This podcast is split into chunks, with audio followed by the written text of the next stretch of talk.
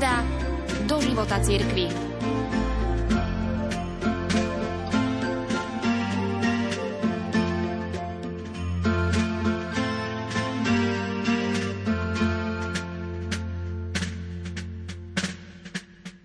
Dňa 17. decembra 2013 bol do zoznamu svetých zapísaný blahoslavený Peter Faber, ktorého meno vo francúzskom origináli znie Pierre Favre. Petra Fabera vyhlásil za blahoslaveného pápež Pius IX v septembre 1872. Jeho liturgická spomienka sa v jezuitskej reholi slávy 2. augusta. Faber bol Savojčan – Pochádzal z východnej časti dnešného Francúzska na pomedzi so Švajčiarskom. Charakterizuje ho charizma dialógu a duchovného sprevádzania. Peter Faber bol zapísaný do zoznamu svetých z rozhodnutia svätého otca Františka priamo. Takýto spôsob svetorečenia sa označuje ako tzv. ekvivalentná kanonizácia. V minulosti boli takýmto spôsobom kanonizovaní svätý Romuald, kráľovna Margita Škótska, uhorský kráľ Štefán či pápež Gregor VII. Vtedajší prefe kongregácie pre kauzy svetých kardinál Angelo Amato v rozhovore pre denník L'Osservatore Romano vysvetlil, že pre tento druh kanonizácie sa vyžaduje splnenie troch podmienok. Dávnodobý zrod kultu, trvalé a jednomyselné potvrdenie cnosti alebo mučeníctva hodnovernými historikmi a neprerušený chýr svetosti.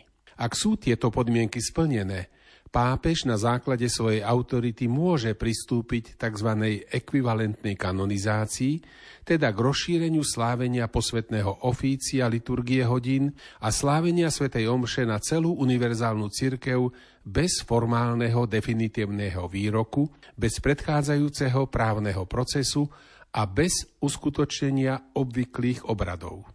Svetý otec František vyhlásil Petra Fábera za svetého v deň svojich 77 narodenín. Prečo? Odpoveď nám dáva rozhovor, ktorý poskytol šéf-redaktorovi časopisu La Civilta Cattolica, pátrovi Antoniovi Spadarovi.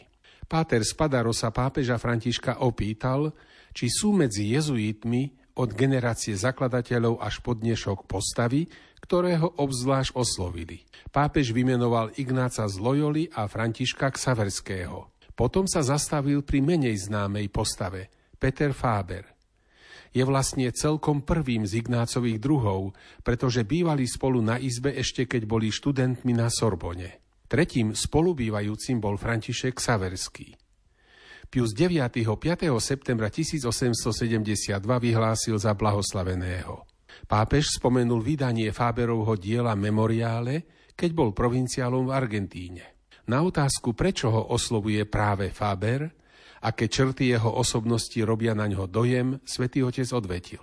Dialóg so všetkými, aj s tými najzdialenejšími a najzaritejšími protivníkmi.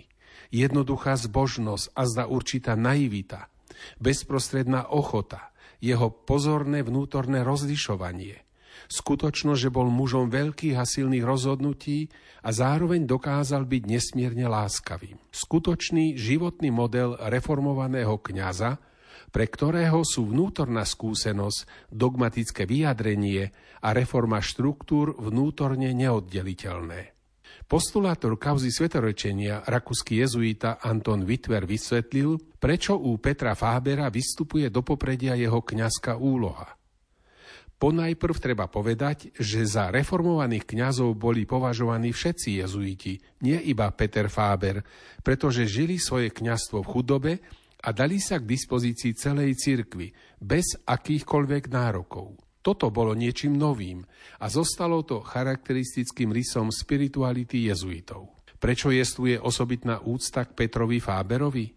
Pretože to bol prvý kňaz spoločnosti Ježišovej. On slávil svetú omšu, pri ktorej všetci prví spoločníci, v čítane svätého Ignáca, urobili sľub na parížskom Montmartre 15. augusta 1534. Po odchode svätého Ignáca do Španielska sa stal duchovný vodcom tejto skupiny. Spôsob, akým prežíval svoje kňazstvo, veľmi výrazne ovplyvnil ostatných spoločníkov. A preto je práve on v spoločnosti Ježišovej najvýznamnejšou postavou, pokiaľ ide o kňazstvo. Svetý Peter Fáber je okrem kňazského vzoru aj vzorom duchovného sprievodcu a exercitátora, teda toho, kto sprevádza druhých pri duchovných cvičeniach. Nemecký cirkevný historik Páter Klaus Schatz uvádza. Traduje sa vysoké ocenenie z úsvetého Ignáca z Loyoli, ktorý sa vyjadril, že spomedzi tých, ktorých on pozná, bol Páter Faber a zda tým najlepším sprevádzaní pri duchovných cvičeniach. Jeho najslávnejší duchovný žiak, ktorý sa neskôr stal jezuitom, dnes už svetec a učiteľ cirkvy Peter Canisius, verejne vyjadril o Pátrovi Fáberovi svoju vysokú mienku. Páter Fáber teda môže byť odôvodnene považovaný za patróna duchovných cvičení. Fáber žil v období nástupu epochy, ktorej bola jednota cirkvi ohrozovaná. Vyhol sa doktrinálnym kontroverziám, vo svojom apoštoláte sa zameral na reformu cirkvy a stal sa priekopníkom ekumenizmu. Pre lepšie pochopenie spôsobu života súčasného Petrovho nástupcu a jeho cieľov si na základe všetkého, čo som spomenul, môžeme azda uvedomiť, že svätý Peter Fáber, kňaz a duchovný sprievodca, je osobný vzor pápeža Františka.